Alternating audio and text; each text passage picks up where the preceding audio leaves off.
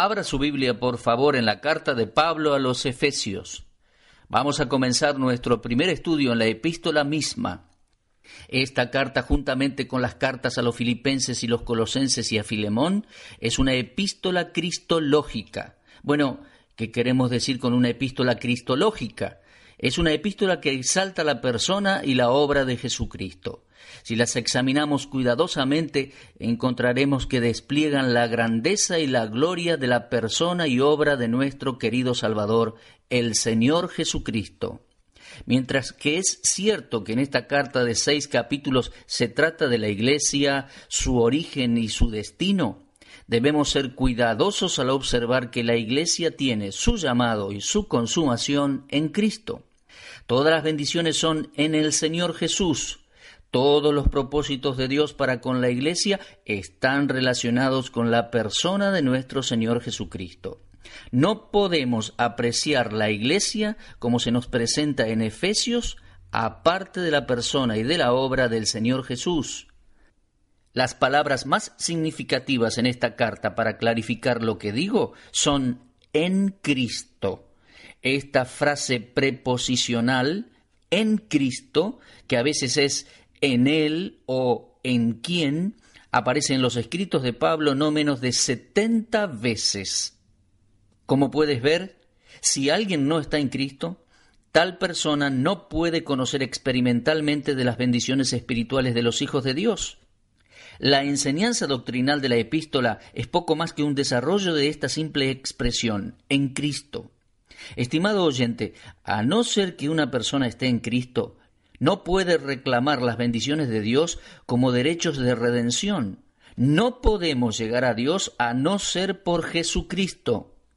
Se lo repito, no es posible para un individuo encontrar su camino hacia Dios aparte de la persona del Señor Jesucristo. Los primeros tres capítulos de la epístola de Pablo a los Efesios tratan con doctrina cristiana. Los últimos tres capítulos con la conducta cristiana. O para decirlo de una manera diferente, los primeros tres tratan con lo que los cristianos deben creer y los últimos tres capítulos con la conducta que los cristianos deben tener. En la primera mitad de la carta Pablo expone las riquezas de la gracia de Dios. En la segunda mitad, él exhorta a los receptores de la gracia de Dios.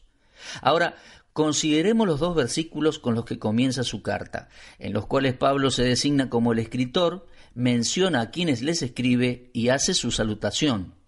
Efesios 1.1 dice, ya en este primer versículo tenemos la frase preposicional en Cristo Jesús.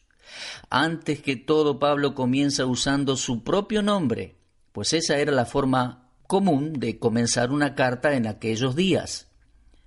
Cuando nosotros escribimos una carta hoy, usualmente firmamos al final. Y si el nombre no se encuentra en el sobre, lo primero que uno hace es dar vuelta a la carta y ver quién firma al pie antes de leerla. Entre los comentaristas no hay dudas serias concernientes al hecho de que Pablo escribió esta carta. Confinado en una prisión en Roma, Pablo escribe una carta diferente a otras suyas. No encontramos controversias en Efesios no encontramos avisos sobre errores doctrinales en particular aquí en Efesios. Pero esta diferencia particular no nos perturba, pues tanto las evidencias externas como las internas nos brindan fuerte convicción para aceptar la autoría de Pablo. Él se designa a sí mismo como Pablo, apóstol de Jesucristo, como si fuese posesión de Cristo y como si fuese representante de Cristo.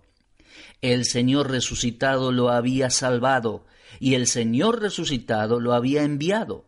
De modo que Pablo llegó a ser el ministro de Dios para los gentiles. Habiendo rendido completamente su vida al Señor Jesús, su aprendizaje, sus celos, sus habilidades para la enseñanza, fueron todas dedicadas al servicio de su Señor. Él era verdaderamente un apóstol por la voluntad de Dios. Estas cinco palabras, por la voluntad de Dios, le dan una autoridad adicional a la posición de Pablo como apóstol. Cuando un hombre es enviado por la voluntad de Dios, entonces sus oyentes harán bien en hacer caso a su mensaje.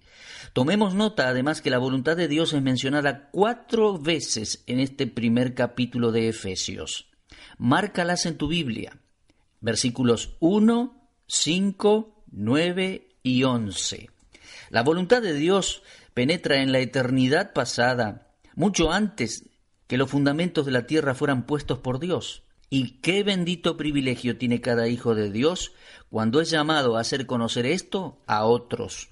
La voluntad humana no tiene lugar ni función en la redención o en el servicio activo, aparte de la voluntad de Dios. Cada ejercicio del espíritu humano, de la mente y del cuerpo alcanza su más elevada posición sólo cuando es motivado por la voluntad de Dios. El gran peso de mi corazón es hacerlo a la manera de Dios.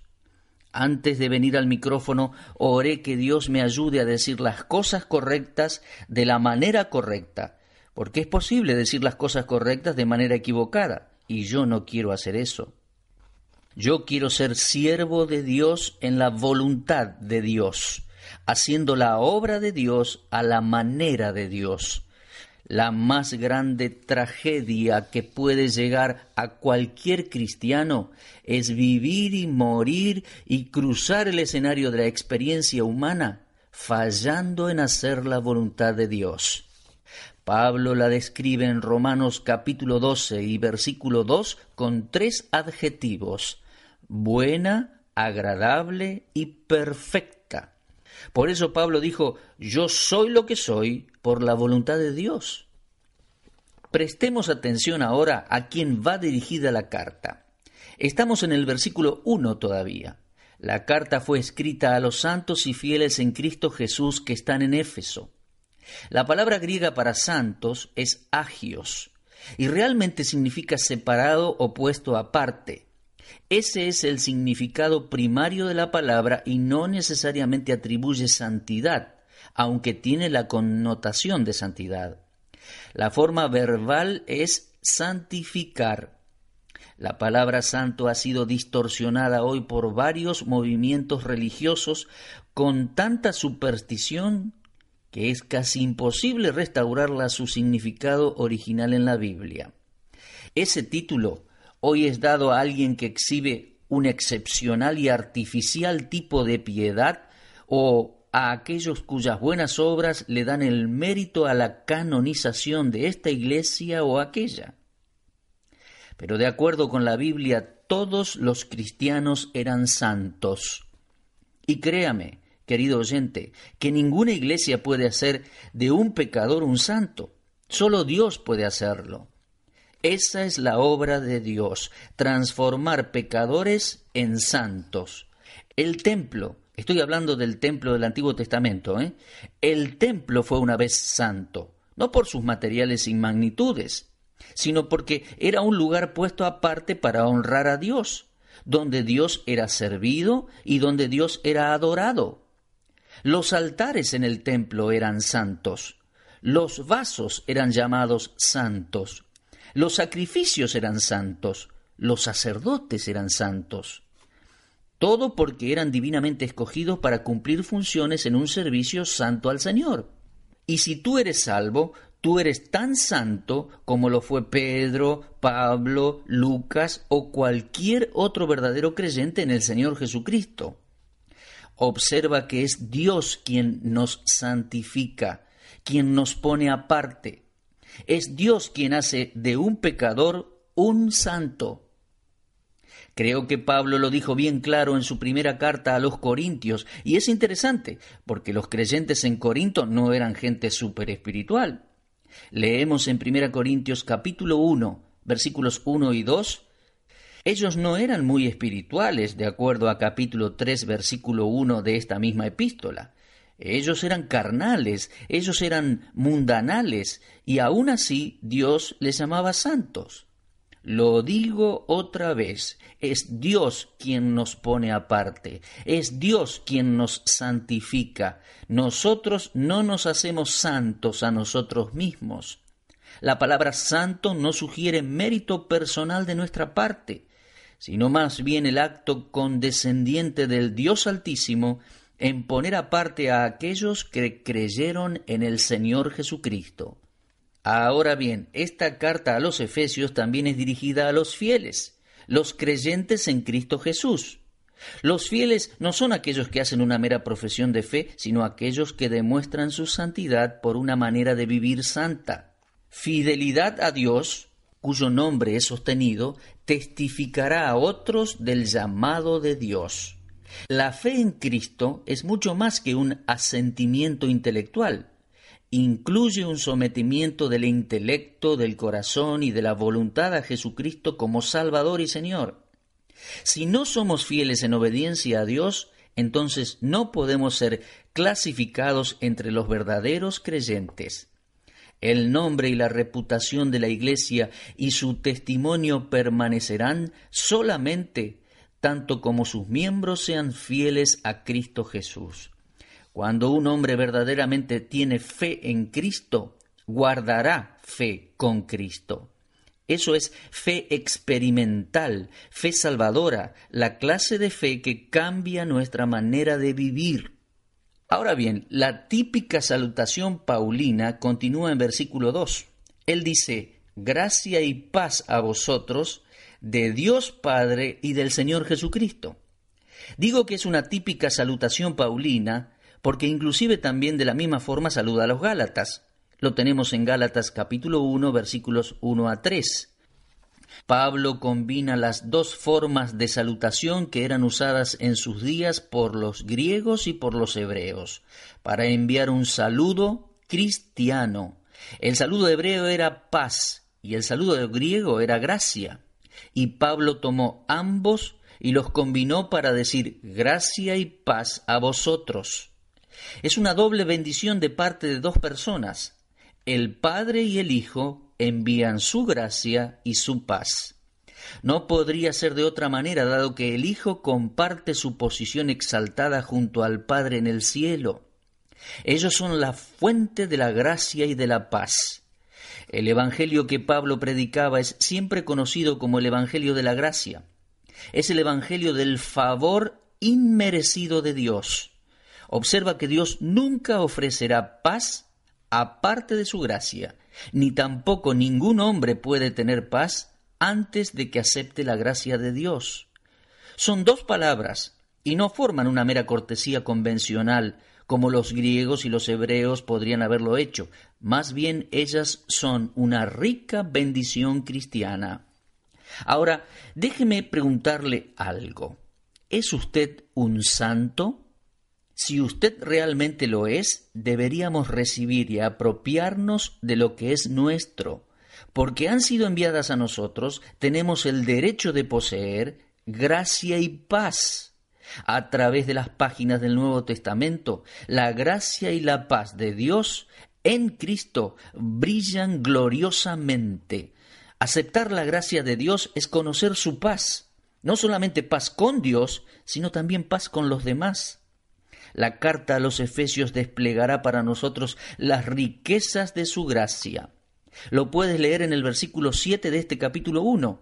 Ahora bien, pueda cada uno de nosotros reclamar nuestras posesiones hoy, puedan ser la gracia y la paz nuestra porción. A propósito, déjeme recordarle que aquí está una de las porciones que son nuestras por la gracia de Dios. La salvación es mía. Efesios 2.8 dice, porque por gracia sois salvos. La justificación es nuestra, porque en Romanos 3.24 dice, siendo justificados gratuitamente por su gracia. La victoria sobre el pecado es nuestra por la gracia, según Romanos 5.20. El poder para tener un testimonio fuerte para Cristo es a través de la gracia, según Romanos 12.3. La gracia nos da la fortaleza para el servicio, según 2 Timoteo 2.1. Un espíritu de generosidad es siempre por la gracia, según 2 Corintios 8.7. La habilidad de mantenernos firmes para Dios proviene de la gracia, según 1 de Pedro 5.12. La fortaleza en el sufrimiento es concedida por la gracia de Dios, según 2 Corintios 12:9. No hay dudas que hay muchas bendiciones más por la gracia, pero estas pocas mencionadas son suficientes para mostrar nuestra gran necesidad de apropiarnos de la paz y de la gracia de Dios. Ahora bien, desde el versículo 3 hasta el versículo 14 de este primer capítulo de Efesios, tenemos las alabanzas de Pablo hacia Dios por todo lo que los cristianos hemos recibido. El siguiente versículo, es decir, el 3, es el versículo clave de la primera mitad de esta carta, porque introduce la fuente de nuestra riqueza en Cristo. Es definitivamente una palabra de alabanza.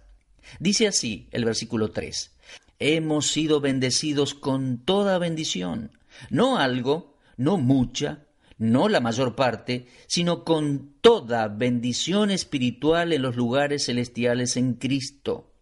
Miremos la primera palabra del versículo 3. Bendito. Palabra que realmente significa celebrar con alabanzas. Pablo magnifica la gracia de Dios hacia aquellos cristianos efesios a fin de que ellos también pudiesen ser llenados con alabanzas al Señor. Dios nos ha dicho que nos bendice cuando deposita sobre nosotros cada provisión necesaria para nuestra paz espiritual y prosperidad. Y nosotros bendecimos a Dios cuando ofrecemos alabanzas y acción de gracias a Dios por su maravillosa provisión. Más de veinticinco años habían pasado desde que Pablo había encontrado al Señor Jesucristo en su camino a Damasco, y aún él estaba contando sus bendiciones y alabando al Señor por ellas. Pablo no está alabando a Dios porque Dios desea bendecirle, ni tampoco porque Dios haya determinado bendecirlo en el futuro, sino que él está alabando a Dios porque Dios ya le ha bendecido. Así es. Y, amados oyentes, él no solo ha bendecido a Pablo y a los cristianos efesios, sino que también nos ha bendecido a nosotros y todos nosotros que hemos sido salvos estamos incluidos en los santos del versículo 1 y hemos recibido la plena bendición de Dios. Dios es el bendito y benditos son aquellos, y solamente aquellos, que hemos recibido al Señor Jesucristo. Ahora, observa que dice que la naturaleza de dicha bendición es espiritual. Más de una explicación puede tener lugar para el uso de esta palabra aquí. Veamos. En primer lugar, Pablo puede haber intentado distinguir entre las bendiciones y las misericordias de Dios. No estoy hablando de las misericordias de Dios como materiales o físicas o temporales, las cosas que son para el cuerpo, las cosas mundanas de la vida, las cosas que el dinero puede comprar. Estoy pensando en cosas espirituales en contraste con aquellas cosas materiales. Pero en segundo lugar, Pablo tal vez quiso decir, por bendiciones espirituales, aquellas bendiciones del Espíritu Santo que tienen la intención de ministrar al espíritu humano. Ahora bien, la ciudadanía de los santos está en los cielos, donde ya no tendremos nuestros afectos en las cosas de la tierra. Este principio es espiritual, en el sentido de que nosotros los cristianos tenemos que ser fortalecidos con poder por el Espíritu de Dios en el hombre interior. Yo no creo que nosotros sepamos cuáles son nuestras necesidades.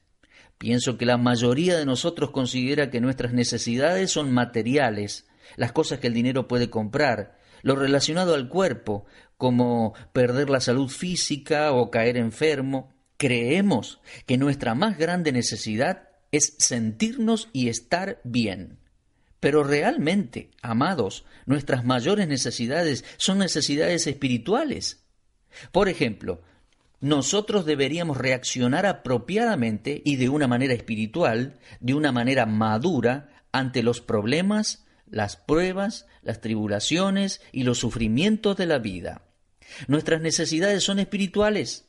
Muchos de nosotros hemos puesto el énfasis sobre aquellas cosas que son temporales y transitorias, y hemos sido negligentes con los valores que son espirituales y eternos. El Padre designó cada bendición espiritual para la Iglesia. Son nuestras en Cristo y repartidas por el Espíritu Santo.